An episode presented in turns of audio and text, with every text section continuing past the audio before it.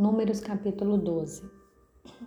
Miriam e Arão falaram contra Moisés por causa da mulher coxita que se havia tomado, pois ele tinha tomado uma mulher coxita.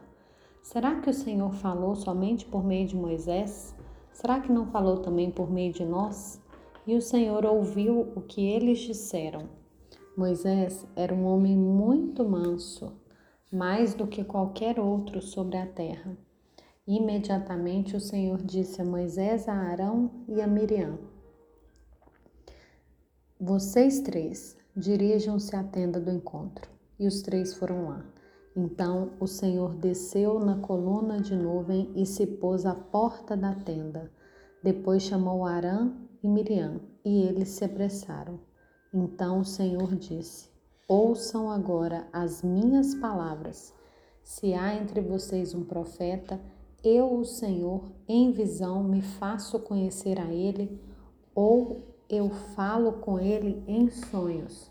Não é assim com meu servo Moisés, que é fiel em toda a minha casa.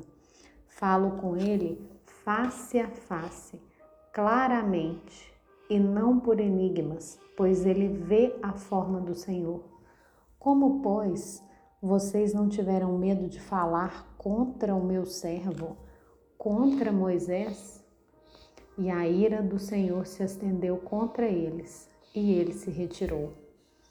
Quando a nuvem se afastou de sobre a tenda, eis que Miriam estava leprosa, branca como a neve.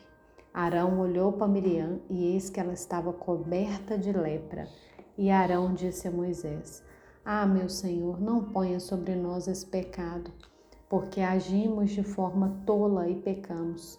Não permita que Miriam seja como um aborto que, saindo do ventre de sua mãe, tenha metade de sua carne já consumida.